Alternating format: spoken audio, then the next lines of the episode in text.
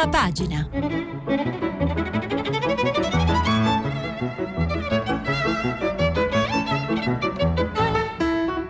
Questa settimana i giornali sono letti e commentati da Francesca Paci, giornalista del quotidiano La Stampa. Per intervenire telefonate al numero verde 800 050 333, sms whatsapp anche vocali al numero 335 56 34 296. Buongiorno a tutti, ben ritrovati.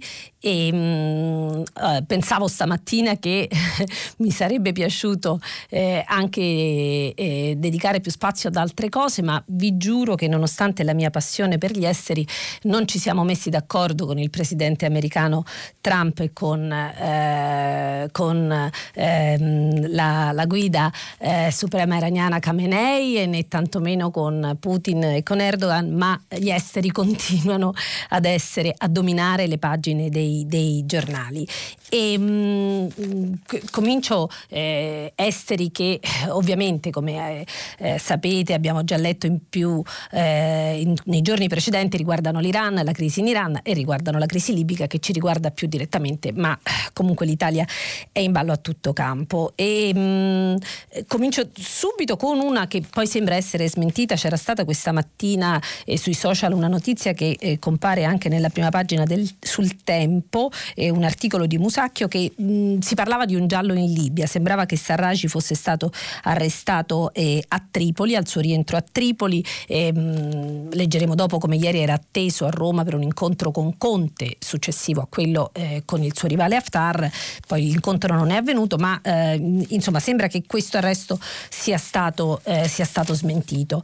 E comincio dall'Iran. Comunque, Iran che è particolarmente importante ehm, non soltanto tanto perché eh, noi tendiamo sempre a leggere tutto in chiave italiana, ci sono i nostri militari nella regione, ma perché, perché una crisi in Medio Oriente eh, ha rimbalzi su tutto, sull'economia, sul petrolio, eh, potenzialmente sulle migrazioni. E, mm, Iran che tra l'altro si avvicina a due appuntamenti importanti, come ricordava in televisione ieri ehm, Farian Sabai, ehm, giornalista che firma oggi l'apertura del manifesto parlando dello schiaffo dell'Iran agli Stati Uniti e raccontando come si sia ieri materializzato il peggior incubo eh, degli Stati Uniti, ossia i missili dei Pasdaran, eh, l'attacco di ieri mattina alle basi americane in Iraq. Eh, dicevo che Farian Sabai ci ricordava che l'Iran si appresta a due date molto importanti. L'11 febbraio sarà l'anniversario della rivoluzione del 1979 e poi ehm, dieci giorni, due settimane dopo si vota per le parlamentari in Iran. Quindi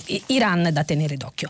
E, ehm, allora, eh, cominciamo con eh, che cosa eh, è successo ieri in Iran. Eh, mh, sapete ci sono stati gli attacchi eh, dei, mh, dei, missili dei Pasdaran sulle basi americane e prendo il Corriere e eh, mh, vado a pagina 2 e a pagina 3 dove ci sono due ehm, articoli gemelli. Da una parte Giuseppe Sarcina dagli Stati Uniti che racconta come Trump rinuncia alla fine alla ritorsione ma annunci nuove sanzioni e eh, invece mh, da Teheran c'è Viviana Mazza, Viviana Mazza che eh, mh, racconta di essere entrata di prima mattina nel palazzo presidenziale eh, che è eh, l'epicentro del potere iraniano e, mh, e lei racconta questo. E, c'è stato un incontro con i ministri che uscivano dalla sessione eh, di governo. I Pasdaran hanno ammonito anche i paesi vicini, quindi non soltanto gli Stati Uniti. Diventerete dei bersagli se partiranno attacchi dalle basi americane sul vostro territorio e quindi una minaccia che era avvenuta nei, nelle ore precedenti al, ehm, al, lancio dei missili di ieri. Ma continua Viviana Mazza a gettare acqua sul fuoco, stavolta nel Palazzo Bianco presidenziale eh, di Teheran, è un portavoce del governo, Ali Rabiei. Dice nessun paese arabo ha permesso agli Stati Uniti di utilizzare le sue basi per attaccare l'Iran. Non abbiamo in programma di colpire alcun vicino, soprattutto i paesi musulmani. Cosa vuol dire allora che l'America deve lasciare la regione? Non c'è bisogno di un'azione militare, spiega Zarif, il ministro degli esteri, sarà la conseguenza del comportamento degli americani e, e chiosa Viviana Mazza ancora una volta entrambi i campi fanno appello all'Europa. Trump le chiede di piantare l'ultimo chiodo nella bara dell'accordo sul nucleare, l'Iran di arginare il presidente degli Stati Uniti se non di farlo rinsavire. Se gli americani tornano a rispettare i loro impegni anche l'Iran lo prenderà in considerazione, ci dice Navadian.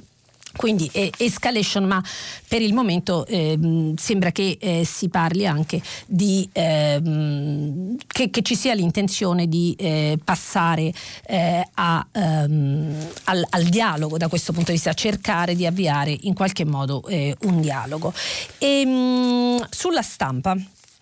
Um, sulla stampa um, si parla di Iran, um, in realtà il mio giornale apre, la stampa apre soprattutto eh, sulla eh, Libia, eh, ma eh, si parla di ehm, Iran eh, raccontando, Giordano Stabile racconta da Beirut, eh, dagli schiaffi di Khamenei al dialogo di Zarif, le due anime del, del, regime iraniano che hanno una componente più ehm, agguerrita, più disposta allo scontro diretto ed una più negoziale. Un pezzo interessante su questo tema è sul Sole 24 Ore, dove eh, a pagina eccoci qua, a pagina 3 Roberto Bongiorni racconta come Teheran è già in economia di guerra. Le conseguenze economiche di un conflitto diretto tra Iran e Stati Uniti colpirebbero tutti i paesi della regione con costi altissimi soprattutto per l'Iran che già nel 2019 ha subito una recessione del 9,5%, quindi conseguenze economiche importanti per tutti quanti, eh, ma in particolare ehm, per, le, per, l'Iran, dove continua Buongiorni l'eventuale peggioramento dovuto a un conflitto riaccenderebbe le proteste, proteste che eh, hanno segnato la vita interna dell'Iran negli ultimi mesi eh, e mh, con eh, gli ascoltatori ricorderanno quel periodo di buco di comunicazioni eh, di eh, una settimana senza, eh, senza internet. E, mm, tra le altre cose in Iran c'è stato ieri anche con grande allarme eh, un sisma di cui rende conto a lungo l'osservatore romano proprio vicino alla centrale atomica eh, iraniana eh, di Bushehr, quindi mh, mm, diciamo grandi, eh, grandi, preoccupazioni da questo punto di vista, non soltanto per eh, quello che succede eh, nel, nel, confronto diretto con gli Stati Uniti, e, mh, mm, ma anche per, per la regione stessa. Ecco. E su Repubblica, su Repubblica avevamo letto come Viviana Mazza raccontava eh, di eh, un tentativo di, di, da parte degli, del governo di, di iraniano di eh, stemperare la tensione sui paesi, eh, sui paesi vicini e, ehm, e ehm, Stefania eh, di Lellis a pagina 6 è andata a Dubai dove dice l'avvertimento iraniano è arrivato subito dopo gli attacchi eh, in Iraq. Ma qui la parola d'ordine è calma, business eh, as usual e eh, si continua ad andare. Mm, Federico Rampini, sempre su Repubblica, mm, eh, rendiconta il discorso di Trump, quello con cui ieri ha, eh, erano le 17 credo in Italia, eh, ha spiegato la posizione degli Stati Uniti. L'Iran si è piegato, i sei giorni di fuoco di Donald Trump si concludono con una dichiarazione trionfale del presidente americano. La pioggia di missili iraniani su basi americane non ha fatto vittime. Stavolta Trump parla nazione e il primo bilancio gli dà ragione. La terza guerra mondiale è eh, rinviata e sottolinea poi che mai e poi mai l'Iran avrà eh, l'atomica. Eh, qualche commento su, eh, questo, sulla questione iraniana e poi passiamo alla Libia. Allora, eh, sui commenti ehm, c'è eh, un, su Repubblica una lettera di eh, Luigi Di Maio eh, il ministro dell'interno italiano che eh, parla di, di, Libia e parla anche di Iran e, e che eh, sostanzialmente dice è vero siamo in ritardo ma l'Italia può avere un ruolo solo se sa fare squadra. Ehm, è una lunga lettera in cui spiega la, la, posizione del nostro paese e della Farnesina che è stata molto criticata eh, in questi giorni. E Ancora su Repubblica ehm, eh, c'è a pagina 29 sull'Iran un editoriale di Lucio Carracciolo, ci sto arrivando, eccoci qua. E, ehm, eccoci qua, che, che, mh, mm, eh, che, fondamentalmente, ah no, eccomi scusate, mi, mi, correggo, siamo già passati alla Libia, le tre regole dimenticate, ci dice Lucio Carracciolo, e, e, e mm, affronta il tema della, eh, del ruolo secondario che l'Italia ha svolto eh, finora, ma anche di quello dell'Europa che ha svolto finora e dice se vogliamo contare in quel che resta della Libia o altrove serve rispettare tre regole di base. Primo sapere quello che vogliamo, secondo individuare gli attori sul terreno con cui misurarci e negoziare, Terzo, avere a disposizione le risorse militari ed economiche anche per affittare clienti come fanno tutti, necessarie ad avanzare la nostra causa ehm, in, in, Libia. Sto passando quindi eh, a questo punto eh, alla, eh, alla, Libia, ma prima di passarci una piccola nota che riguarda comunque tutti i paesi, ehm, sulla stampa a pagina 4 Ehm, c'è un commento di, di, di, Gianni Riotta su come tweet e hashtag di regime eh, abbiano fatto lievitare le fake news ieri sulla, eh, sulla crisi iraniana e racconta che ehm, inizia proprio con un esempio pratico. Con il presente messaggio le comunichiamo di essere stato reclutato per il servizio militare nelle forze armate degli Stati Uniti e le re- ordiniamo di recarsi al più vicino distretto militare. Insomma, negli Stati Uniti sono arrivati dei messaggi che chiamavano i cittadini alle armi, ma in realtà, dice Gianni Riotta, sono dei falsi. Il servizio di leva fu abrogato dal presidente Nixon nel 1973. Quindi ehm, Iran e Stati Uniti non, eh, non, vogliono una guerra che eh, aprirebbe un cataclisma, ma eh, nel frattempo eh, ci sono, eh, ci, sono, invece, si moltiplicano invece eh, le fake news e la disinformazione. Chissà se anche la questione stamattina del mh, presunto sequestro del premier libico al-Sarraj fosse parte di questa disinformazione. E eccoci quindi passiamo alla Libia, eh, come vi dicevo. E, ehm, mh, la Libia che ieri ha visto uh, incontrarsi eh, il presidente Rus- eh, Putin e Erdogan eh, per discutere, per molti dicono dividersi la Libia, che poi ha visto il pasticcio un po' eh, italiano dell'aver eh, invitato Haftar ed aver tentato di invitare anche il suo avversario Sarraj a Roma. Mh, Haftar è venuto, Sarraj invece se ne è tornato in, in Libia. E, mm, allora su questo vado a prendere il fatto quotidiano, cominciamo dal fatto quotidiano. E, e ci arrivo, scusate, eccoci qua. Il Fatto Quotidiano che legge questa vicenda eh, alla luce della nostra, eh, della nostra mm, eterna conflittualità eh, con, la, con, la, Francia. E il titolo di apertura è Conte si muove e Macron lo boicotta e eh, siamo a pagina 7, un articolo di Carlo Tecce dove dice, ehm, racconta questo, i francesi hanno una predilezione per il generale, stanno parlando di Haftar, e non la rinnegano pur consci del legame ormai vitale tra il medesimo Haftar e i russi di Vladimir Putin. Per spirito di competizione con gli italiani che si muovono in sincrono con la Germania di Angela Merkel per imbastire un simulacro di pace con la conferenza di Berlino, oppure per non suscitare irritazione in Cirenaica. Chissà, martedì Parigi ha bloccato la partenza di Serragi con gli italiani perché Haftar non era ancora ancora disponibile a volare a Bruxelles.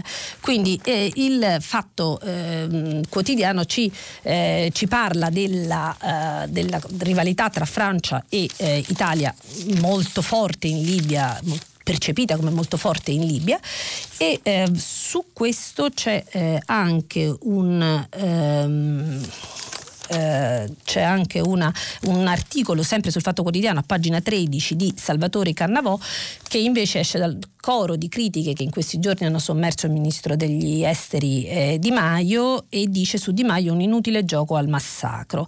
La politica estera è una questione complessa fatta di rapporti di forza che si costruiscono nel tempo. L'Italia raccoglie oggi il peso costruito negli ultimi vent'anni, fatti di emarginazione, crisi e cecità, soprattutto nei confronti del Mediterraneo.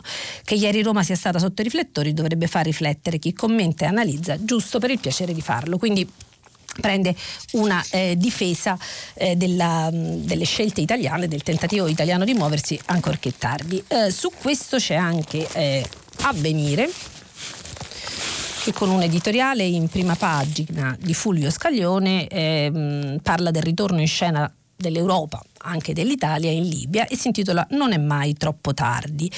È tardi ma forse non troppo tardi. Mesi e mesi di indecisione hanno contribuito a far degenerare la situazione in Libia. Le truppe del generale Khalifa Haftar, forze forti dell'aviazione dell'Egitto, dei mercenari della Russia, dei droni degli Emirati Arabi Uniti e dei quattrini dell'Arabia Saudita hanno piano piano messo sotto controllo gran parte del paese. Ecco, da questo punto di vista ancora più significativo quindi è il colpo di reni dell'Europa che dopo una serie di contatti tra Joseph Borrell, l'altro rappresentante UE per le politiche di difesa e sicurezza, i governi di Francia, Germania e Regno Unito, ha trovato l'accordo per affidare all'Italia una missione di mediazione. Quindi, secondo eh, avvenire, eh, non è mai eh, troppo tardi. E, ehm, commenti a questa vicenda del ruolo eh, ritrovato dell'Italia e, mm, e con eh, valutazioni che possono essere e sono di fatto eh, anche divergenti. Eh, c'è un, un, commento anche sul messaggero di Alessandro Orsini che dice il nuovo ruolo dell'Italia passa anche da Ankara. E, ehm, diciamo, si parte da questo, soltanto capendo le forze che hanno mosso Haftar potremo capire le forze che potrebbero fermarlo e allora diremo subito che il merito principale da questo punto di vista è della Turchia.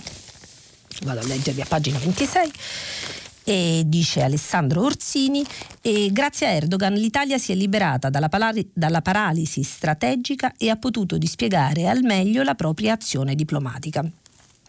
Ci sono delle cose da insegnare da questa crisi. Il primo insegnamento pratico è che la Turchia e la Russia contano più degli Stati Uniti in tutto quello che accade in Libia, anche a causa del disimpegno di Trump in quel paese martoriato e qualcuno dopo l'incontro tra Conte e Haftar dirà che gli inviti alla moderazione i continui appelli alla pace e alla diplomazia danno risultati concreti. In Libia però è accaduto il contrario, e cioè che la minaccia dell'uso della forza da parte della Turchia ha aperto un nuovo spiraglio di pace. Quindi eh, ecco, mh, mm, diciamo L'impressione che eh, il successo di ieri di fatto, eh, che comunque si voglia leggere la, l'impegno italiano, il successo di ieri di fatto viene molto da, eh, da, mm, da quanto accaduto nell'incontro tra eh, mm, eh, Putin e Erdogan.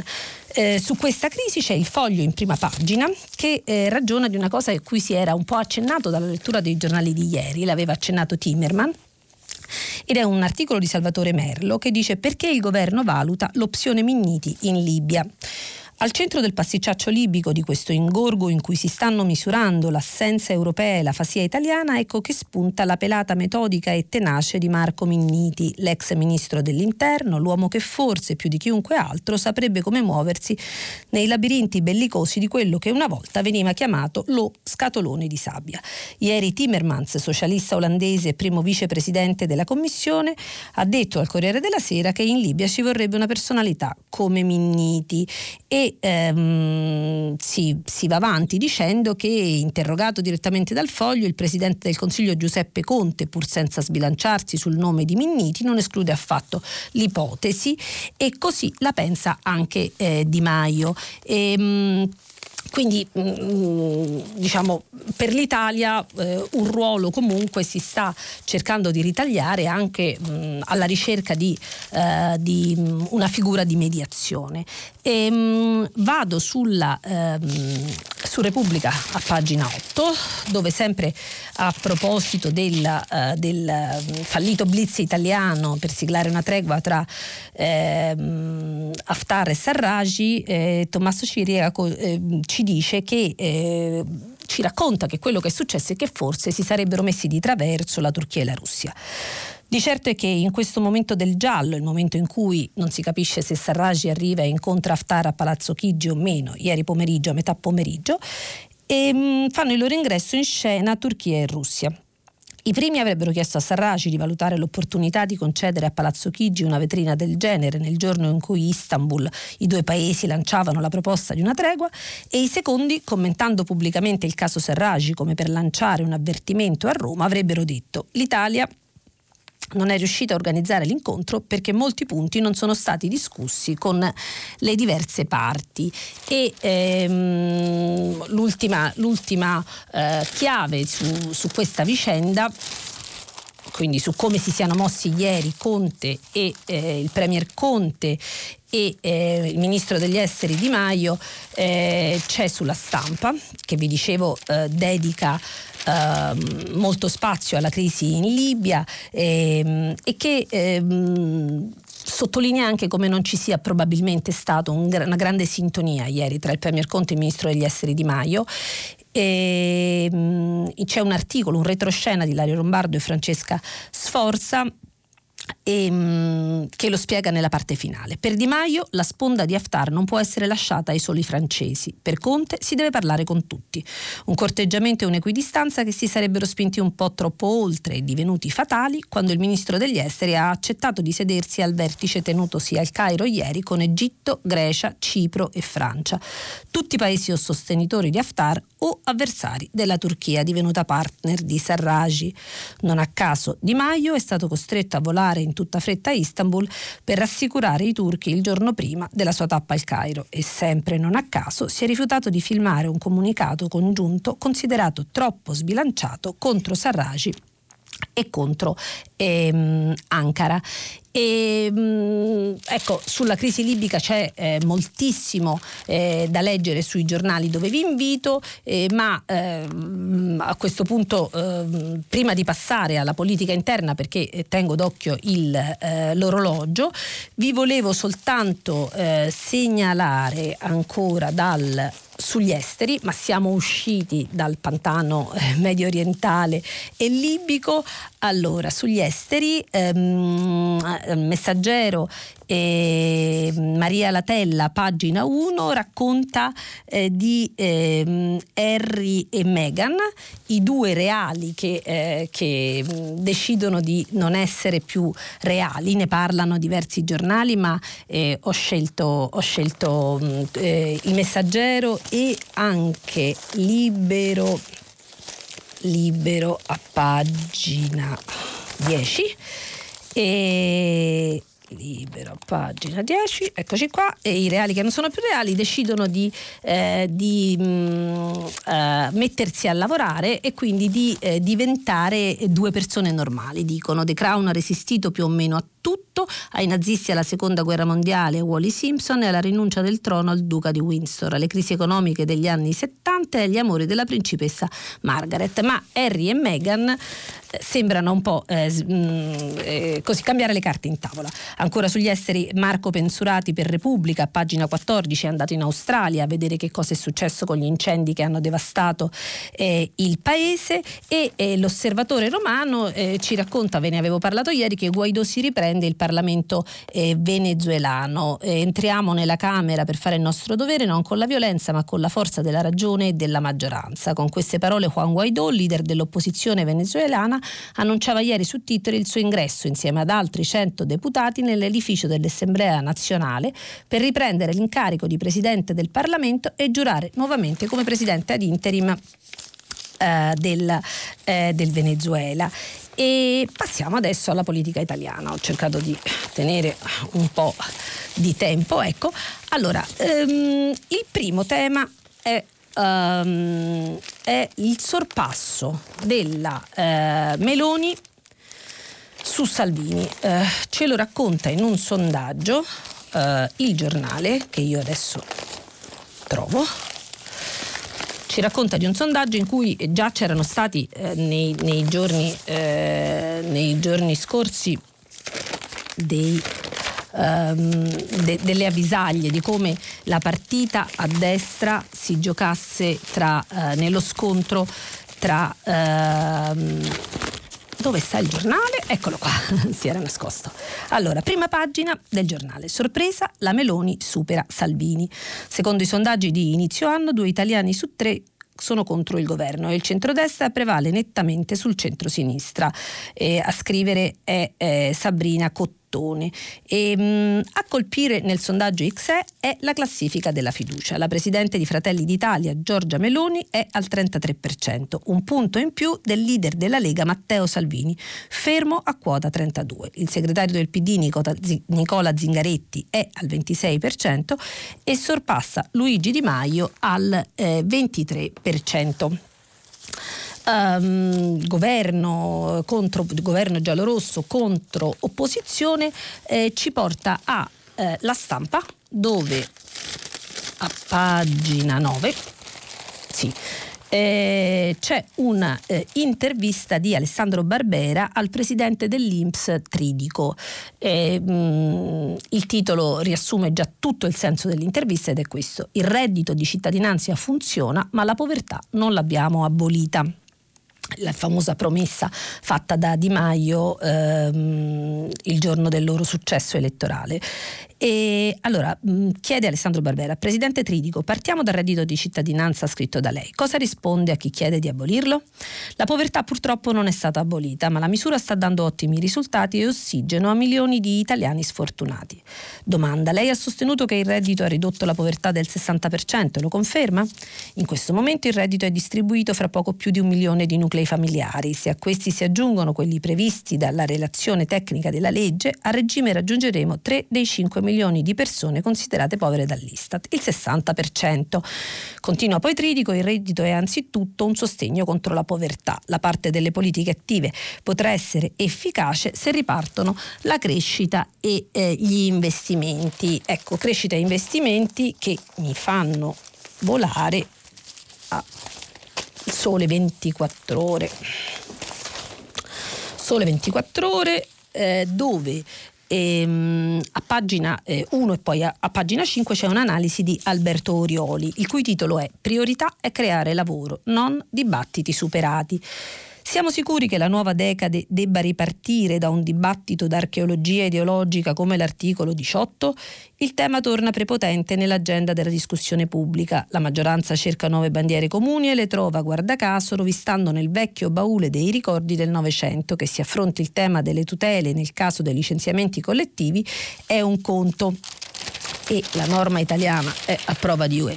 Un altro è rispolverare la discussione radicale sulla reintegra nel posto di lavoro in caso di licenziamento illegittimo. Grimaldello per una revisione dell'intero Jobs Act. Si capisce che il tono dell'articolo è eh, non favorevole appunto a tutto il dibattito sull'articolo 18 del Job Act, ma la chiave è nella fine e, e, e ci dice Mm, Alberto Orioli che, la, che, cosa nella situazione eh, italiana è cambiato. Se il mercato del lavoro è composto da due eserciti, il posto fisso e i posti a tempo, ormai di pari entità, il modo per cambiare la percezione sociale delle priorità è quello di partire da un punto. Il lavoro flessibile deve risultare più remunerato del lavoro a tempo indeterminato. Quindi non è scambiando diritti veri, presunti o virtuali, che si modifica il contesto. Prima di pensare a come blindare i posti di lavoro con il filo spinato di certo giusto giuslavorismo, sarebbe meglio pensare a come crearli quei posti. Quindi eh, ecco, um, dibattito sul tema del lavoro che eh, fa da sfondo eh, al dibattito politico in, in, vista ehm, della prima eh, redde razionem attesa che sarà quella delle elezioni in Emilia Romagna e su cui ci sono i temi di cui abbiamo già discusso anche nei giorni scorsi, il processo che grava sulla, sulla, sulla Gregoretti che quindi grava sull'ex eh, ministro dell'interno Salvini e il dibattito sulla prescrizione, sulla prescrizione che tema che tanto appassiona il, ehm, gli nostri ascoltatori, ehm, c'è l'apertura del dubbio e ehm, che ehm, si intitola un articolo di Enrico Novi e dice prescrizione oggi o mai più. Ultimo vertice stamattina, Zingaretti attende un compromesso del Premier. L'ipotesi è quella di limitare la norma alle eh, condanne. Aspettiamo il compromesso che il Premier sia impegnato a produrre. Sono le parole con cui Zingaretti prepara il vertice di oggi pomeriggio sulla prescrizione. E, ehm, mh, prescrizione che secondo Guido Salvini, sempre sul dubbio, eh, dice non aiuta ma anzi ingolfa la giustizia. Quindi posizione, le posizioni eh, contrastanti che abbiamo visto tra eh, garantisti e eh, giustizialisti. E eh, ancora prima eh, di passare alla cronaca vi segnalo eh, allora sulla Dunque, ci sono altri due temi, vi avevo parlato del, della, della, questione della, ehm, della Gregoretti e mh, mm, la questione della Gregoretti ehm, ha, ha, avuto una calendarizzazione, ci dice Amedeo la mattina sulla stampa a pagina 8 e mh, Cosa c'entra l'autorizzazione a procedere nei confronti di Matteo Salvini per il sequestro di persone con il voto del 26 gennaio in Emilia? Apparentemente nulla, ma la maggioranza vorrebbe che il via libera al processo venisse fatto slittare a dopo la prova elettorale. È chiaro che il leader leghista ne farebbe un'arma contundente, si trasformerebbe in una vittima perseguitata da, per, dalla giustizia per farlo fuori politicamente. La stessa tattica portò fortuna a Berlusconi. Così è finita che la giunta del Senato per le autorizzazioni a procedere procedere voterà il 20 gennaio. E, ehm, un ultimo, ehm, un ultimo, tema di eh, politica è sulla verità. Sulla verità è una cosa che in realtà era uscita su Dagospia ieri, eccola qua, ed è un tema che ci rimanda a quanto si è parlato, eh, a quando nei giorni scorsi si è parlato eh, di ehm, Pierzanti Mattarella, il fratello del Presidente eh, della Repubblica e la verità ci racconta, Simone Di Meo ci racconta eh, di ehm, una lettera pubblicata ieri dal Corriere della Sera, ehm, sì, in cui Stefano Andreotti, figlio del divo Giulio, ha contestato all'ex procuratore di Palermo Giancarlo Caselli una ricostruzione unilaterale della storia giudiziaria del papà in occasione della quarantennale della tragica uccisione di Piersanti Mattarella, eh, fratello del capo dello Stato.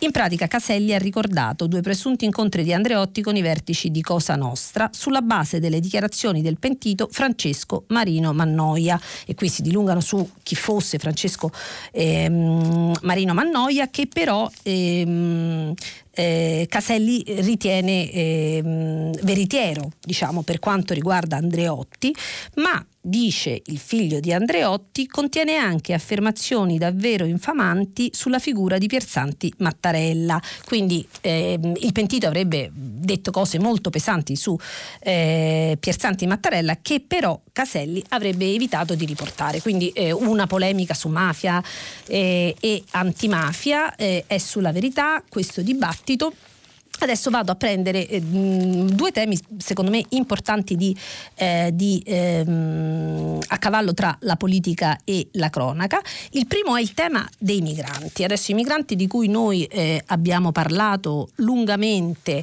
eh, durante eh, l'anno del governo ehm, giallo-verde sembrano scomparsi nell'anno del governo giallo-rosso. Non se ne parla in nessuna maniera.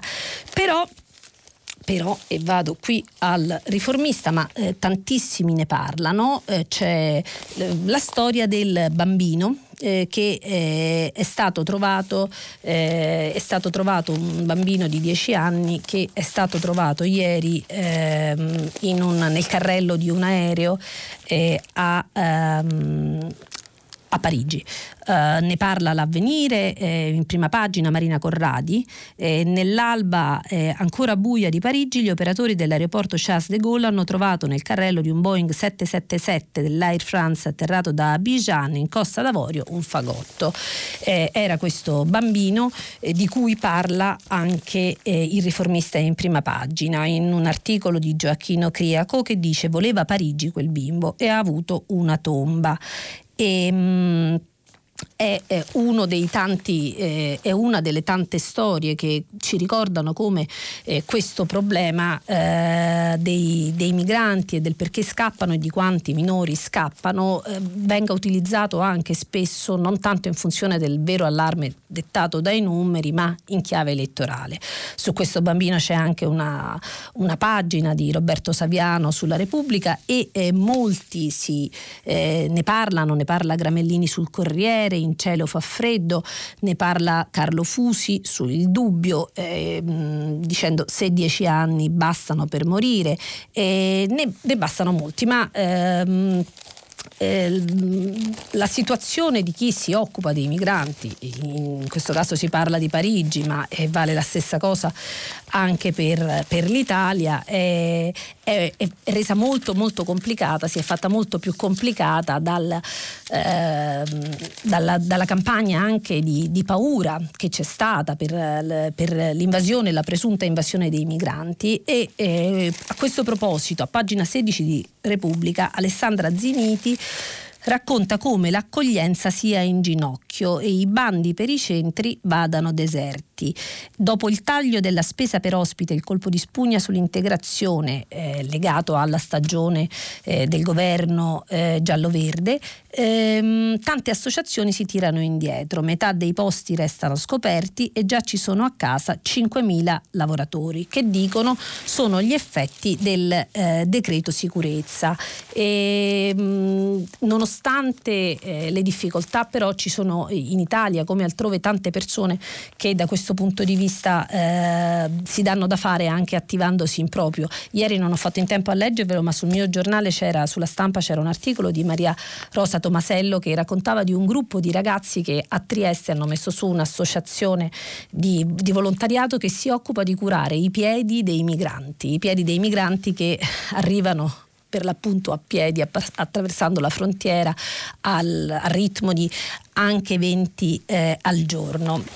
Um, una, una curiosità eh, ho cercato oggi di, di, di, dedicare un pochino meno spazio agli esteri per darvi anche qualche altro spunto ed è sul messaggero ed è un, un jacuzzi della ministra Lamorgese, è un atto d'accusa prima che qualcuno mi, mi, mi corregga sul, sulle parole straniere, e, ehm, mh, che striglia i vigili in jeans e felpa. È una questione che riguarda eh, Roma, eh, ma è curiosa e il caso lo racconta eh, Lorenzo eh, De Cicco e dice cari vigili romani basta jeans e felpe meglio indossare la divisa perché vedere l'uniforme in strada è senz'altro utile incide direttamente sulla sicurezza dei cittadini. A dare una strigliata ai pizzardoni dell'urbe avvezzi a mulinare le palette antingorghi o a rincorrere gli abusivi in tuta o in altri abiti come dire casual è stato il ministro dell'interno Luciana Lamorgese che al tema attribuisce una certa rilevanza. C'è stata eh, anche una eh, risposta dei sindacati che eh, ehm, spiegano come gli spogliatoi siano scomodi o come appunto in alcuni casi indossare Um, abiti eh, diciamo in borghese possa servire a, a, a, svolgere meglio la funzione se eh, si, si, cerca di, di uh, in questo caso parlano di eh, inseguire gli ambulanti eh, senza licenza. E, mh, vado al foglio un tema eh, apparentemente poco importante, ma in realtà importantissimo. Non è di politica, non è di esteri, ma riguarda le librerie. Siamo, ehm, è un articolo di Gianluca Roselli, eh, avevo visto degli accenni nei giorni scorsi, ma non avevo avuto il tempo di, ehm, di leggerlo, ma riguarda la scomparsa graduale delle librerie, nonché, aggiungo io, delle edicole e dei cinema e 235 librerie perse in 10 anni, niente edicole, morti i negozi di dischi. Ormai non fa più neanche notizia. La chiusura di un altro paio di librerie in città, tra cui la Feltrinelli International, una delle poche ad avere libri in lingua originale, ci passa sopra la testa come le previsioni meteo. Domani farà più freddo, ci si mette la giacca più pesante, guanti e cappello e non ci si pensa più. E invece ogni libreria che chiude lascia una ferita che ci si mette molto tempo a rimarginare. E, mh, mm, i numeri parlano chiaro, in dieci anni, dal 2007 al 2017, in città hanno chiuso 223 librerie, altre 12 sono sparite nel 2018. Aggiungevo, eh, fate caso, eh, fate caso eh, anche voi ehm, quanto, eh, quanto, anche i cinema stiano cominciando eh, a chiudere. Si parla poi eh, ancora di inquinamento, ieri non avevamo avuto ehm, modo di, eh, di, di, affrontare questo tema, ci sono stati dei blocchi soprattutto eh, al nord, ma eh, secondo Libero, la sto andando a cercare Libero, secondo Libero si tratta di balle, in realtà secondo Libero, eccoci qua. Eh, I veri dati sullo smog sono altri, eh, è una fissazione degli ambientalisti, eh, quindi Libero racconta eh, che ehm, prendiamo l'esempio di Milano alla fine degli anni 70 nel capoluogo lombardo le polveri raggiungevano medie vicino ai 200 microgrammi per metro cubo con picchi fino a 400, numeri che oggi si sono ridotti fino a un quarto. Quindi mh, battaglia dei numeri, però eh, diciamo, l'impressione è che sul fatto che le città eh, siano, eh, siano, inquinate eh, insomma, è, è, un po' come sul fatto del cambiamento climatico. Lo dicono, i, lo dicono gli scienziati, però è abbastanza difficile, eh, francamente, dubitarne, insomma lo sperimentiamo costantemente. E, ehm, Stavo eh, cercando, ma eh, credo che il tempo sia quasi finito, c'è eh, un, um, su Avvenire a pagina 20, eh, eh, si parla di eh, un libro del sociologo, eccoci qua, l'ho trovato, un libro, vedi stamattina riesco anche a parlarvi di libri che sono molto importanti perché ci aiutano a, a leggere eh, poi quello che ci succede intorno. Il titolo è La diseguaglianza e il valore dell'uomo. Eugenio Gianetta ci racconta di ehm, un nuovo libro di Didier, Didier Fassin, professore ordinario di scienze sociali all'Istituto di Studi Avanzati di Princeton e anche eh, direttore del, della scuola di studi sociali di Parigi, un antropologo, un sociologo e un medico. L'ultimo dei suoi libri è Le vite ineguali, quanto vale un essere umano, tradotto in Italia da Feltrinelli. Indaga le radici storiche ed economiche della disparità e dice c'è una contraddizione tra la sacralità della vita al singolare che le nostre società affermano astrattamente e la mancanza di rispetto verso le vite al plurale, che mostrano in situazioni concrete. E in altre parole, la politica della vita confuta l'etica della vita. Eh, un tema importante perché le diseguaglianze sono eh, una delle, delle ragioni del, eh, della crisi delle democrazie, delle democrazie liberali, eh, analizzata eh, ormai a tutti i livelli e sono anche una delle, delle ragioni del, del, ripiegamento, ancorché illusorio, sul, su nazionalismi eh, e sovranismi vari, come se questi potessero potessero avere poi la chiave per risolvere problemi che sono invece globali. Eh, ancora un tema è, ehm, io ieri ve l'avevo accennato, è uscito il film di Gianni Amelio su Craxi e ehm, film che, ehm, di cui ieri aveva parlato eh, Concetto Vecchio su Repubblica e, eh, che, mh, mm, e che un'intervista a Bobo Craxi, il figlio di Craxi, che, eh, a cui il film non era piaciuto.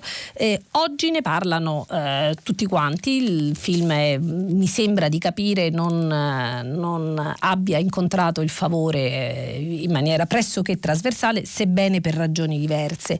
E ne parla su eh, Repubblica Natalia Aspesi, ne parla su eh, La Stampa Mattia Feltri che intervista la figlia Stefania Craxi e, e Fulvia Caprara, eh, sul fatto eh, quotidiano eh, Barbacetto re- recensisce il film eh, mettendo, eh, mettendo, in evidenza come eh, non si parli delle mazzette. Ehm, e, e, infine eh, su anche su, ripeto ne parlano su tutti eh, i giornali però sul libero anche invece Facci dice che è un film penoso. Moltissimi si esercitano sul fatto che si tratti di lacrime di coccodrillo di fatto per una, una riscoperta tardiva del, del, del, ruolo di Craxi. E, mm, per gli amanti della, uh, della scienza eh, c'è infine un articolo a pagina 32 eh, su, eh, di Repubblica, a pagina 32 di Repubblica su eh, il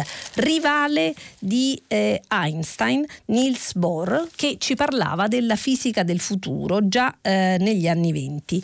E, Mm, è un centenario, è un'occasione importante per ragionare anche di, di, Copenaghen, dove il rivale di Einstein vinse il Nobel ben un secolo fa, e in una città che oggi progetta la vita ad emissioni zero, quindi inquinamento, quindi verde, quindi politica.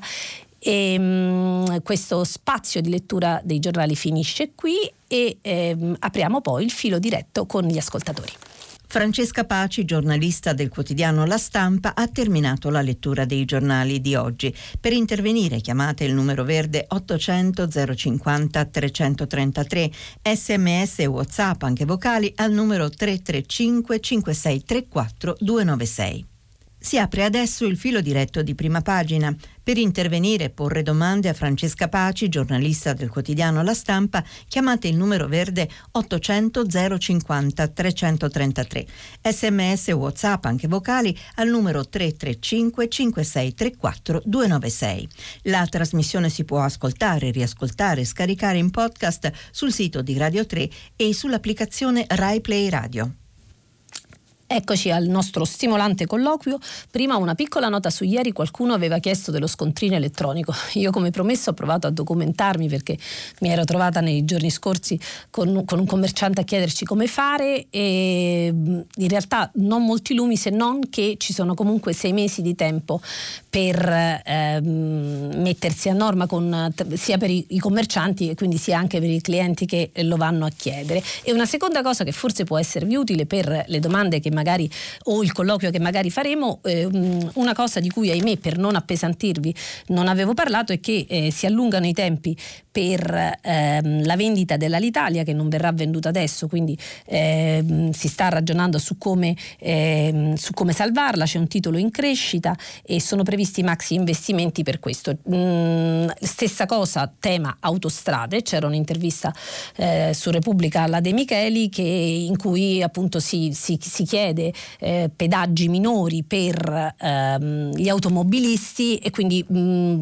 toni molto duri con autostrade eh, dopo la vicenda del Ponte Morandi e di quanto è successo in questi mesi. Ve lo dico perché magari può essere uno spunto per andare al di là della politica estera e, e al di là della politica interna e anche perché eh, io sono figlia, mio padre che mi starà ascoltando adesso un, ha lavorato tutta la vita a, ehm, come ingegnere chimico nell'industria al sud, insomma lo sto intervistando adesso per chiedere a lui cosa fosse l'Italia negli anni 50, negli anni 60 scusate, e 70 quando investiva molto sull'industria eh, nazionale.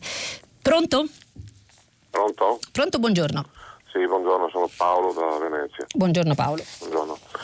No, volevo un suo parere sulla, su un confronto tra due situazioni, cioè eh, dopo la morte di Soleimani voluta dalla presidenza Trump, insomma.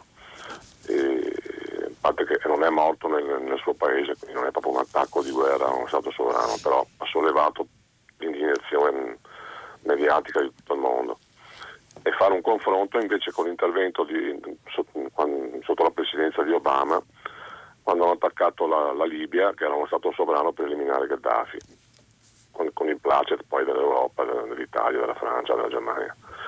E io ieri poi per inciso ho visto, ho visto, un servizio dove dicevano che le motivazioni per cui era stato, era stato cioè, fa, fa, fatto l'attacco eh, erano infondate perché Gheddafi poi non voleva bombardare Benghazi, perché questo, questo, questo poi sono considerazioni postume. Quindi le chiedevo un parere su un confronto Grazie. Grazie Paolo, mi dà l'occasione anche, c'è un messaggio eh, pressoché eh, sullo stesso tema su, su, tra quelli che arrivano che chiede esattamente questo. Eh, quindi Libia, tra l'altro mh, di Libia, di Iran e di Turchia ovviamente della crisi in corso è stato oggetto anche di Radio Tremondo eh, a lungo e se ne continuerà a parlare. Allora, ehm, sulla, sulla, sulle differenze, eh, allora sulla questione di legittimità di eh, uccidere eh, Soleimani o di uccidere Gheddafi eh, si stanno esercitando eh, giuristi eh, in queste ore. Sulla differenza tra le due situazioni ehm, c'è una differenza sostanziale. Si dice sempre Obama che ha ucciso Trump, eh, che ha ucciso, scusatemi, che ha ucciso Gheddafi in Libia nel 2011. Allora, io vorrei ricordare, è storia di eh, pochi anni fa in fondo, che Obama era estremamente riluttante e l'America seguì un'iniziativa più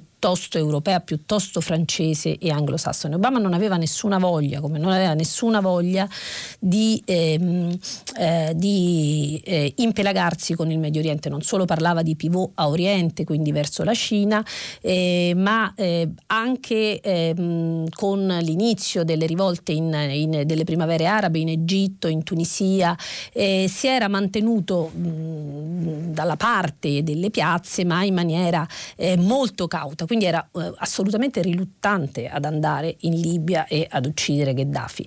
E la seconda cosa che vorrei eh, sottolineare, perché tutti se ne dimenticano adesso, eh, è verissimo che la Libia ha preso immediatamente una piega differente dalle altre eh, primavere arabe perché eh, per l'intervento della Nato e ehm, per per quanto non è successo invece per esempio eh, in Siria dove i ribelli della prima ora sono stati lasciati immediatamente soli. A quel punto, io l'ho, l'ho già detto, ero in Siria, a quel punto i terremoti nel mondo, nelle piazze arabe avevano già abbastanza scocciato e si era tutti quanti concentrati sulla Libia. Eh, però io vorrei ricordare per giustizia, per, per le persone che l'hanno fatto, che in Libia, anche in Libia hanno cominciato i ribelli. Quando nei primi mesi del 2011, tra gennaio, febbraio e marzo, le piazze si accendevano una dopo l'altra, cominciò la Tunisia, seguì il, l'Egitto, eh, la Siria eh, di nuovo tutti se ne dimenticano, ma cominciò ad andare in piazza. E laddove in Siria non c'era Facebook, il regime lo, lo mh, mm, attivò improvvisamente e cominciò ad arrestare cu- tutti quelli che prendevano appuntamenti per dei sit-in ehm, a Damasco e in altre città eh, e in Libia si riunirono a Bengasi, erano gli avvocati, quelli che avevano difeso eh, il massacro compiuto da Gheddafi quando nessuno eh, guardava quello che Gheddafi facesse eh, all'interno del, del, suo paese dei, dei, detenuti nel grande carcere di Bengasi. Quindi eh, è vero, è arrivata poi la Nato ed è andata in Libia come non è andata da altre parti, non è tanto vero che Obama si è precipitato lì e, e, e, perché invece l'iniziativa è stata di altri. a cominciare sono stati i libici, poi gli interessi delle potenze regionali e non solo regionali sono tanti e hanno, sono intervenuti anche lì. Però anche su questo che lei dice del, sulla, su Gheddafi che non volesse bombardare Bengasi, beh, quelli di Bengasi diciamo sono un tantino in disaccordo i libici di Bengasi. Comunque mh, è, è, è un dibattito interessante, però bisogna ricordare anche come le cose sono cominciate. Pronto? sono Elisabetta da Roma, buongiorno. Buongiorno Elisabetta. Volevo mh, deplorare la chiusura delle librerie, volevo dire che eh, la chiusura di una libreria è un danno non solo economico per i librai che chiudono la loro attività, ma sostanzialmente una ferita molto grave per i lettori in quanto le librerie non sono solo negozi, sono luoghi di aggregazione dove vengono presentati libri, dove si, ci si riunisce in gruppi di lettura, dove si tengono corsi, dove si fanno nuove amicizie, dove si dibatte di libri, di idee. E quindi queste chiusure progressive delle librerie, soprattutto indipendenti, io in particolare anno eh, le presentazioni di una libreria eh, indipendente di Roma mi addolorano profondamente e penso che siano un guaio e una ferita molto grave per i lettori, una ferita a livello sociale e culturale, perché le librerie sono un aiuto per la scuola, sono un aiuto per la solitudine perché moltissima gente sola viene in libreria a, a, confrontarsi e quindi trovo che sia una cosa di una gravità estrema. Grazie molto, eh, che dire Elisabetta, sono d'accordo, ho voluto appositamente lasciare quello spazio per leggere quell'articolo secondo me importante e anche un altro piccolo spazio per eh, segnalare il libro eh, sulle diseguaglianze che, eh, che è, è un libro. Pronto?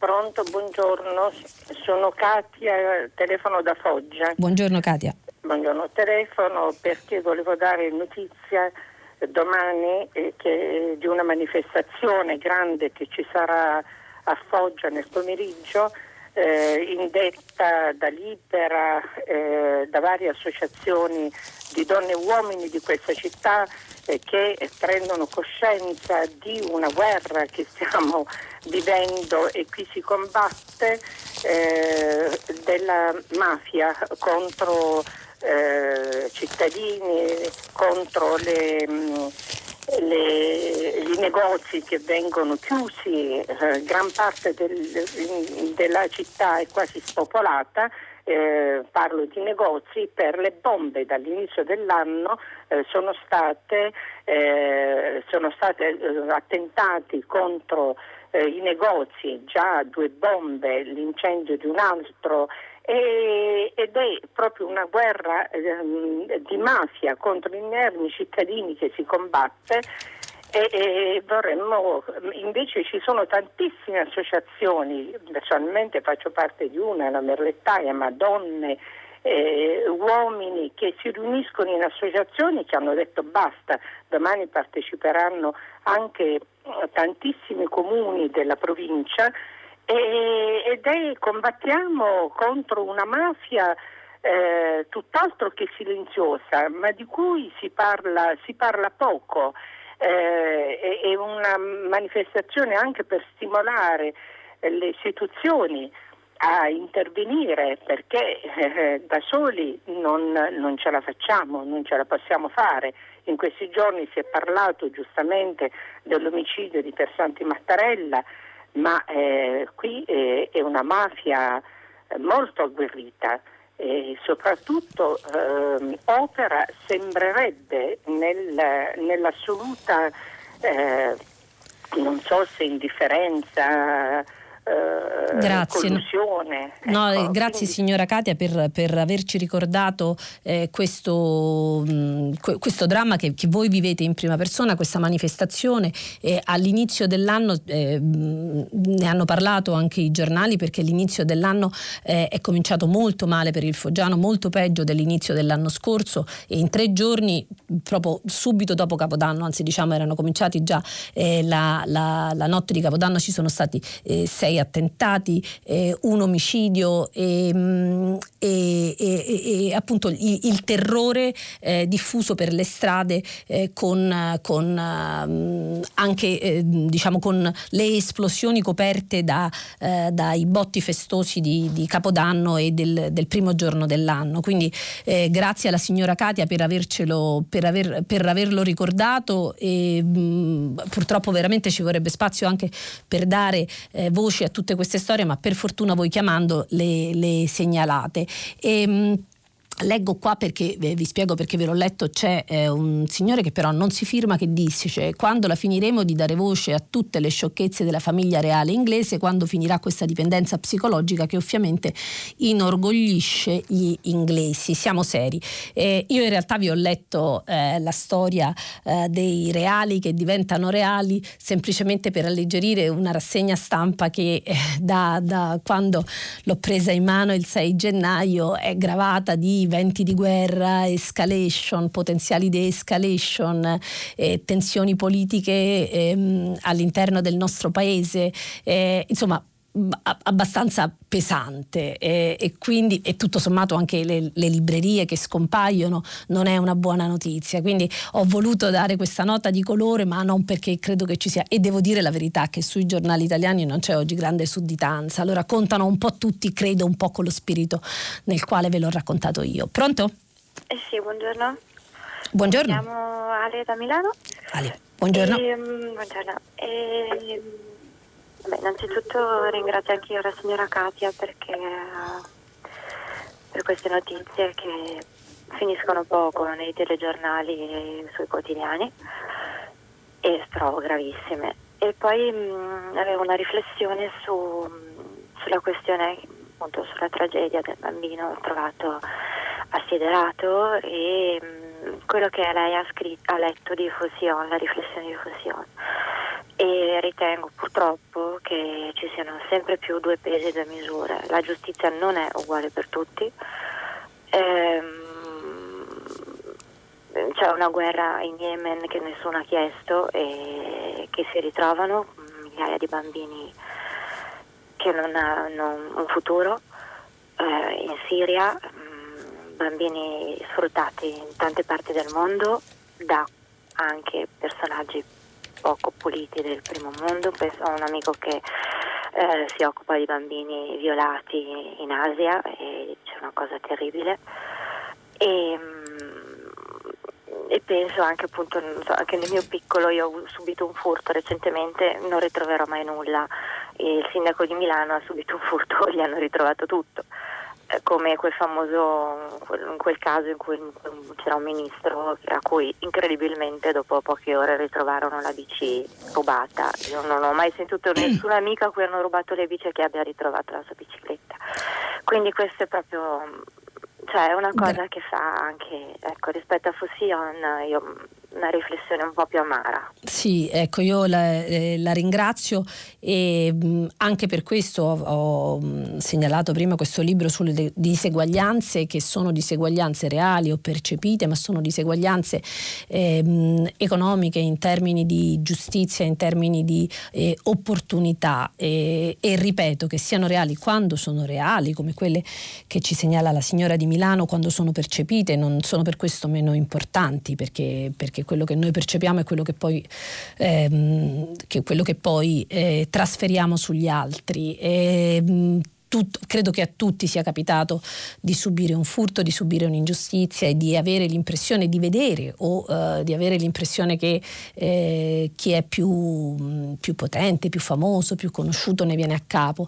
Io credo che poi ci sono anche ai potenti, ai sindaci, ai politici tante cose che succedono e che non hanno soluzione di cui noi eh, non sappiamo, però questa non è una buona ragione per essere, eh, per essere invece, ehm, per, per non prendere in considerazione queste queste lamentele. Eh, ha parlato della guerra dimenticata in Yemen, è uno dei tanti aspetti, ha assolutamente ragione, è proprio una guerra dimenticata come l'ha chiamata lei, per quello noi oltre cercare di capire perché scoppiano, non possiamo fare altro di spiegare alle giovani generazioni che cosa sia una guerra. Ed è per questo che mi viene in mente proprio calzantemente che eh, eh, a mia figlia che ha otto anni eh, ho, ho, ritagliato ieri, non gliel'ho ancora data, una poesia di Gianni Rodari sulla, sulla guerra che dice, è un promemoria, dice ci sono cose da fare ogni giorno, lavarsi, studiare, giocare, preparare la tavola a mezzogiorno, ci sono cose da fare di notte, chiudere gli occhi, dormire, avere sogni da sognare, orecchie per non sentire, ci sono cose da non fare mai, né di giorno né di notte, né per mare né per terra, per esempio la guerra. Pronto? Pronto, buongiorno. Buongiorno. Sono Sebastiano, chiamo da Catania. E desideravo intervenire sulla, sull'articolo di Orioli, che è un giornalista, a proposito dell'articolo 18, un giornalista che io conosco. Aspetti che la sento, la sento un pochino male. Tolgo la cuffia e forse mi sentirà meglio. Ecco, sì, ecco. Mi sente meglio? Sì, Perfetto, sì, sì. Buongiorno.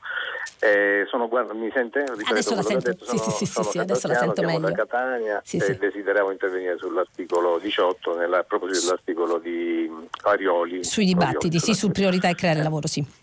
Esatto, eh, conosco Orioli, permetto che è un giornalista che stimo, eh, che ho, ho avuto modo di leggere e di ascoltare alla radio, però questa volta credo che abbia preso uno scivolone, nel senso che gli argomenti che, che eh, le, le, diciamo, le, le, idee che propugna, le idee a proposito dell'articolo 18, sono sostenute da argomentazioni deboli che forse tradiscono una scarsa convinzione sui temi.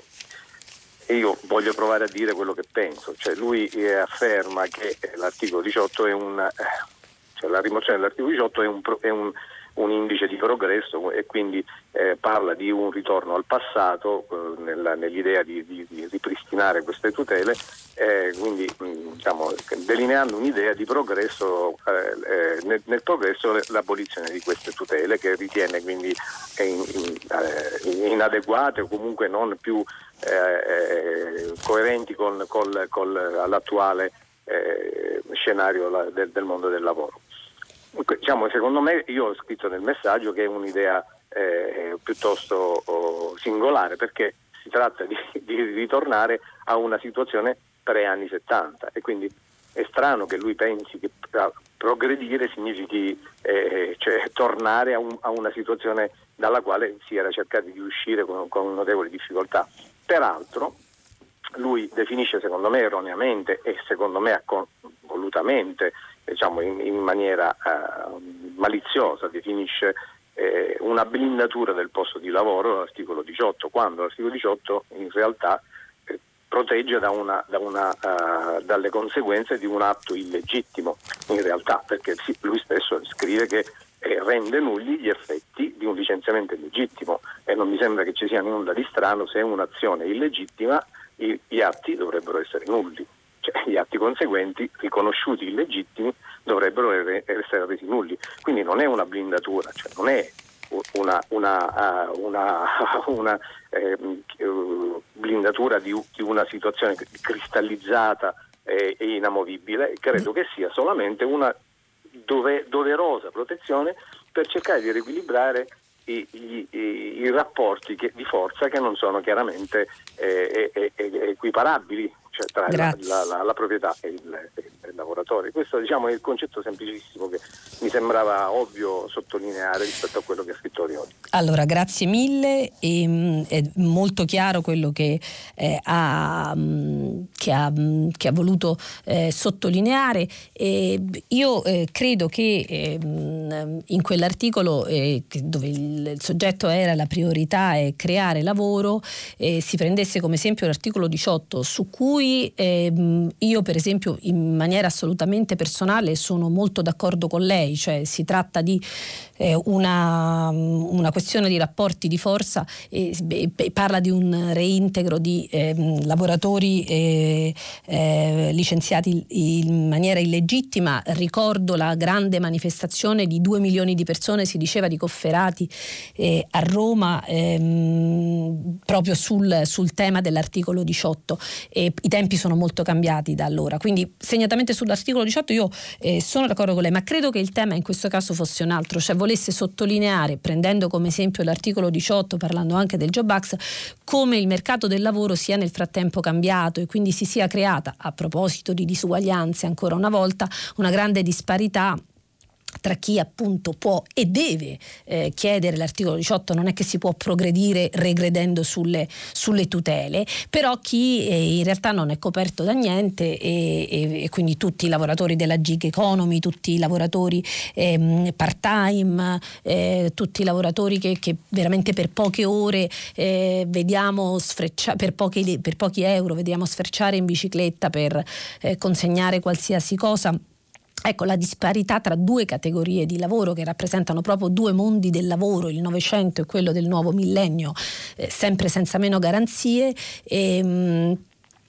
che diciamo, credo che l'articolo volesse dire questo, se non si affronta quel tema là, eh, in realtà è il mondo stesso dei lavoratori che viene indebolito, cioè finendo poi a scontrarsi su una guerra tra poveri, che è quella che vede appunto il garantito contro il non garantito, eh, il pensionato contro il giovane che la pensione non ce l'avrà mai. Eh, quindi mh, posta la questione sull'articolo 18, credo che l'idea fosse eh, centriamoci sul lavoro, come produrlo, come crearlo.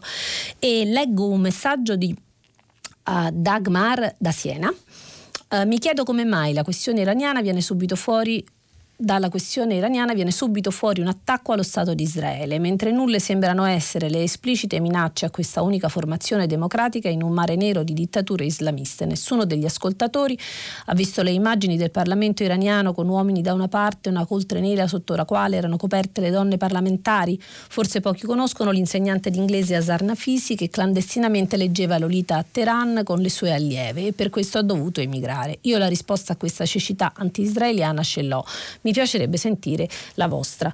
Eh, non so se eh, Dagmar da Siena, eh, non so se la signora Dagmar ha eh, seguito il, il, la rassegna stampa e il filo diretto ieri dove eh, adesso immagino che ne arriveranno di nuovo a valanga abbiamo ehm, eh, ragionato con gli ascoltatori e anche con quanti mandavano messaggi eh, su come eh, siano polarizzate eh, le opinioni ehm, quando si parla di, di Medio Oriente ehm, con al centro Israele e tutto il resto. Quindi polarizzate nei due sensi però si signora Dagmar, quindi c'è eh, assolutamente la parte che dice lei del, eh, del eh, è tutta colpa di Israele e, senza vedere quello che Israele ehm, è eh, poi nel suo funzionamento interno, e, ma eh, c'è anche l'altra parte, c'è anche poi l'ossessione di, eh, eh di, eh, del, del, del, dei paesi arabo-musulmani, poi dico arabo-musulmani, ma in realtà per esempio parliamo di Iran che arabo non è, e paese persiano, la Turchia che arabo non è, ma insomma di paesi musulmani e c'è l'ossessione dall'altra parte. E nei giorni scorsi vi ho anche letto diversi giornali che eh, invece accusavano i giornalisti di essere essere eh, comunisti, ho proprio letto questo perché erano contro Trump e contro l'attacco di Trump con cui è stato ucciso Soleimani, perché schiacciati su. Quindi eh, d- da una parte questo, dall'altra eh, appunto eh, chi, chi, chi, dice no, mh, troppo occidentalisti, americanocentrici, israelocentrici.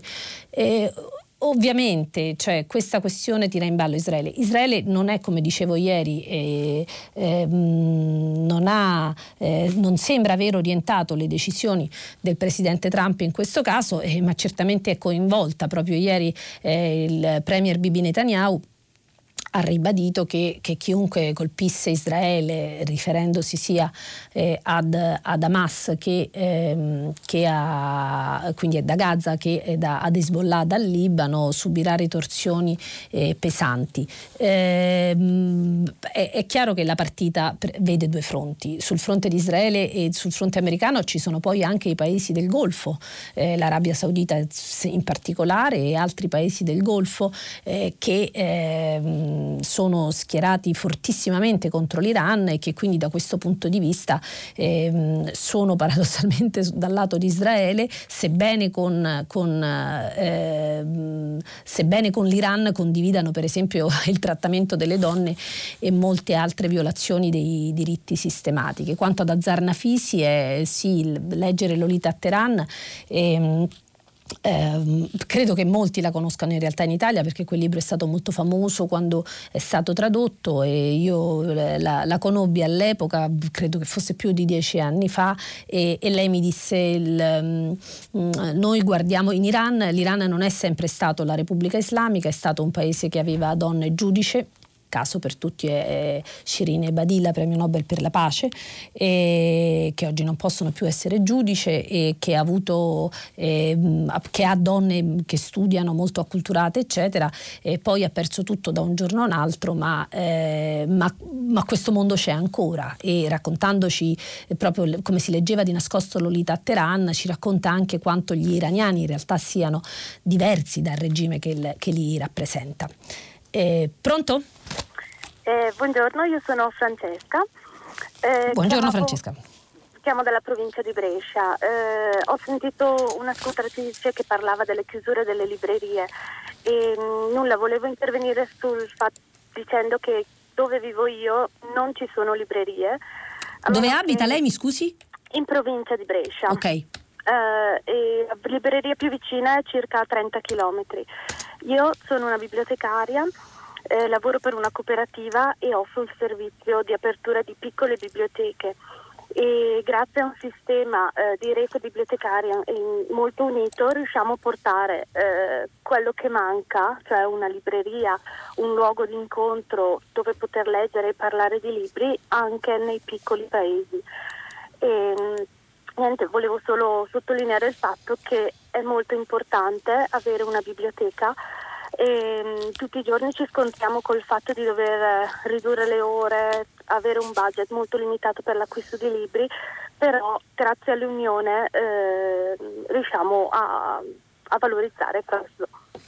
Grazie mille della sua testimonianza, eh, questo è importante, vedo con piacere che il tema delle librerie lo vedo anche, avendo avuto già due telefonate, non leggo i messaggi che stanno arrivando, ma insomma vedo che è un tema sentito e mi fa piacere perché credo che sia importante, è qualcosa di cui ci accorgiamo tutti, no? che, che, che, che, ci sono meno librerie nei nostri quartieri, così come dicevo prima, eh, meno cinema e meno edicole, quindi è, è, proprio un cambiamento dello spazio urbano che, corrisponde a un cambiamento della, della, della della dimensione sociale e, e culturale.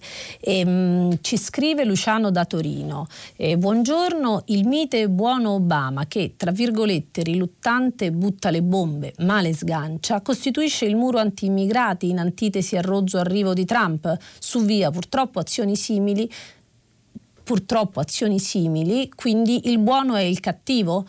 Luciano, credo che, eh, credo che eh, a parte il, eh, come ho letto io con degli errori di battitura, ma credo che il messaggio fosse eh, stiamo mettendo, eh, cioè il cattivo è soltanto Trump, mentre buono, il buono è Obama che avrebbe sganciato riluttantemente le bombe sulla Libia.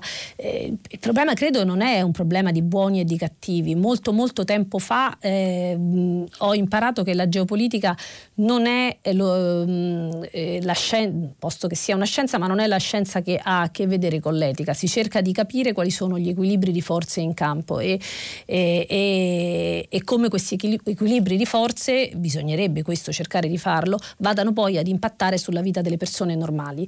Eh, per esempio in questo caso, non smetterò mai abbastanza di ricordarlo, eh, in Iraq gli iracheni che si vedono una guerra per procura combattuta sul loro suolo, eh, ma anche gli altri, in, in, potenzialmente in Iran i tanti che hanno manifestato nei mesi e nelle settimane scorse che in questo giorno e in, que, in questi giorni sono completamente eh, scomparsi, così come i tanti americani che non sono favorevoli all'intervento, non sono favorevoli alla guerra.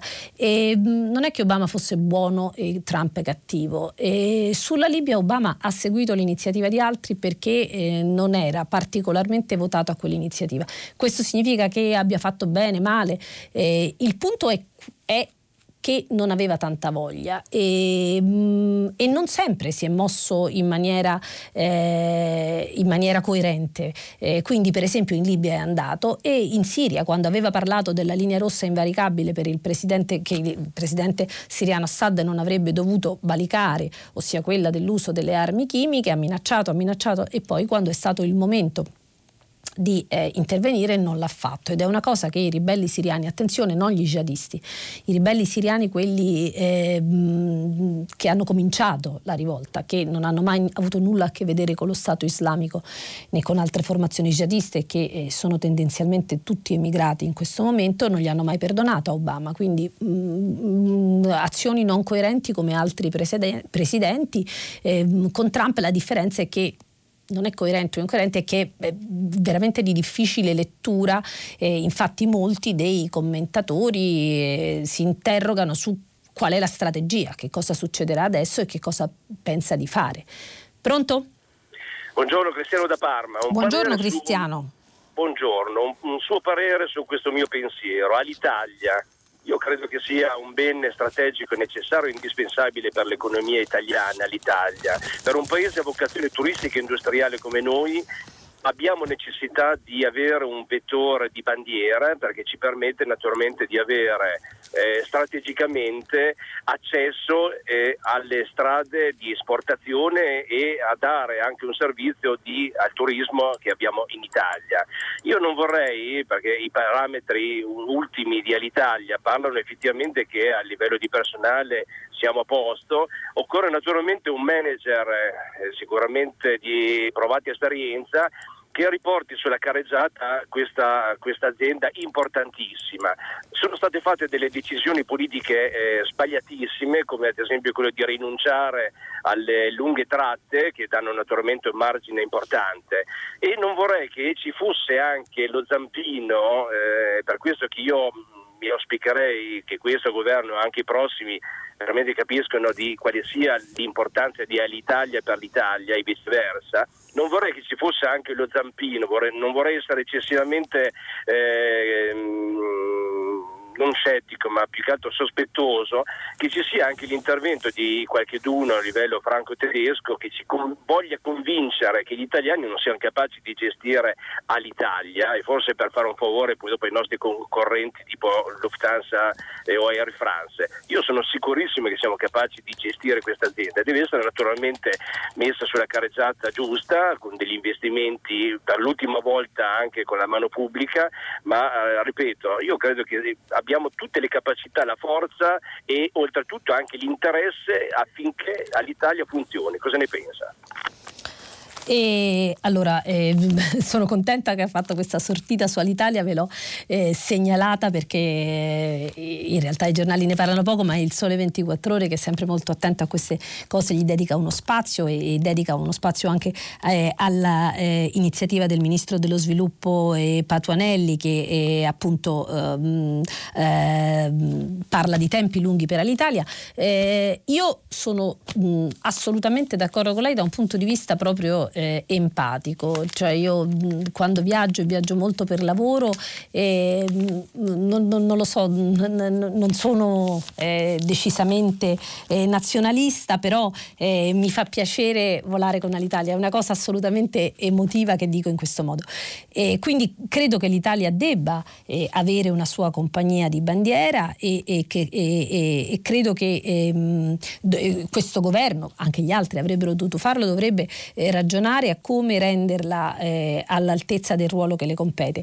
Eh, quando lei parla del, del, delle, ecco, do, dove io tendo sempre ad essere poco complottista, quindi quando lei parla dell'intervento franco-tedesco ehm, che sta cercando di convincere l'Italia che non è capace a gestirla, la mia risposta è ma dipende da noi essere convinti o meno che siamo capaci di gestirla, cioè non è che qualcuno ci deve persuadere di questo, che poi altri partner di compagnie grosse possano essere interessati a comprarla, questo succede eh, in tutto il mondo, lo fanno i francesi, i tedeschi, gli americani, i cinesi, eh, i russi, eh, quindi, però dipende da noi e dipende da noi prendere in mano un fascicolo su, su, cui però bisogna anche dirci una cosa, mh, che oscillino le cifre ma siamo sempre lì, all'Italia continua a perdere ogni giorno tra i 700.000 e i 900 mila euro persi ogni giorno. Questo significa poi riduzione di posti di lavoro, questo significa condizioni più precarie eh, di, di, di, di, chi è impiegato, questo condi- significa anche eh, forse un deficit sulle potenziali manutenzioni. Quindi giusto, eh, italiana, che vada presa in mano, vada presa in mano bene, però senza stare a pensare che se c'è qualcun altro che ce la vuole portare via o meno. Lavoriamoci noi, questa perdita non è, eh, non è sostenibile. E eh, allora, eh, ci sono, eh, allora, c'è eh, Giampaolo di Scandiano che ci scrive Buongiorno a tutti, sono una sardina e vorrei ricordare a tutti quanto è importante impegnarsi affinché i valori sostenuti dai padri costituenti abbiano il sopravvento rispetto ai disvalori, eh, rispetto ai disvalori sostenuti dalla Lega. Ecco, quindi abbiamo una sardina. E poi ce ne sono tantissimi che eh, parlano eh, ovviamente di, eh, ed è questo che vi volevo dire, quanto è eh, polarizzato. c'è chi c'è eh, Giovanni da Mandello dell'Ario che scrive Israele è una democrazia attorniata eh, da stati nazifascisti. E, ehm, Invece c'è Marco che dice il fatto è che Trump e soci non vogliono affatto migliorare la democrazia nel Medio Oriente, anzi è grazie all'Occidente che dittatori e teocrazie prosperano. E ce n'era un altro... Eh, eh, allora, che parlava dei bambini palestinesi. Ecco, diciamo, quello che volevo dire è che eh, il tema del Medio Oriente accende in particolare, l'avete visto ieri, l'avete visto oggi, accende in particolare ehm, il, gli animi e, e, radicalizza le posizioni. Eh, provare a cercare di capire non è facile, provare a cercare di muoversi e di prendere un'iniziativa è ancora meno facile, come dimostrano i tentativi del governo italiano in questi giorni, da molti eh, irrisi, eh, da altri difesi e da altri considerati semplicemente necessari senza schierarsi tra bianco eh, e nero. E, ehm, mh, c'è invece eh, un eh, messaggio sul lavoro. E Nicola Di Pesaro dice buongiorno, fin dalla riforma del lavoro treu degli anni 90 si dice che bisogna passare dalla difesa del posto di lavoro alla difesa del lavoratore la cosiddetta flex security come in Danimarca. Alla flexi poi però non segue la security e anche quel poco che è stato fatto con reddito di cittadinanza è stato criticato pesantemente. E ha, ragione, e, mh, ha ragione, c'è stata un'erosione in Italia dei diritti dei lavoratori eh, molto forte. Eh, prova ne sia eh, per esempio lo, i grandi scioperi che, mh, contro la riforma delle pensioni di Macron che stanno attraversando la Francia da più di un mese e tenete tenete conto che eh, è nulla rispetto a quello che è stato fatto eh, in Italia. Noi ci fermiamo qui, dopo il GR Vittorio Giacopini conduce, pag- eh, conduce pagina 3, a seguire le novità musicali di primo movimento e alle 10, come sempre, tutta la città ne parla. Approfondirà un tema posto da voi ascoltatori. Potete riascoltarci sul sito di Radio 3.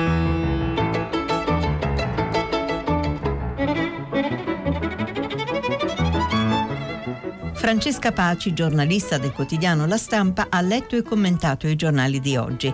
Prima pagina è un programma a cura di Cristiana Castellotti. In redazione Maria Chiara Beranec, Natascia Cerqueti, Manuel De Lucia, Michela Mancini, Marco Pompi. Posta elettronica prima pagina chiocciolarai.it. La trasmissione si può ascoltare, riascoltare e scaricare in podcast sul sito di Radio 3 e sull'applicazione Rai Play Radio.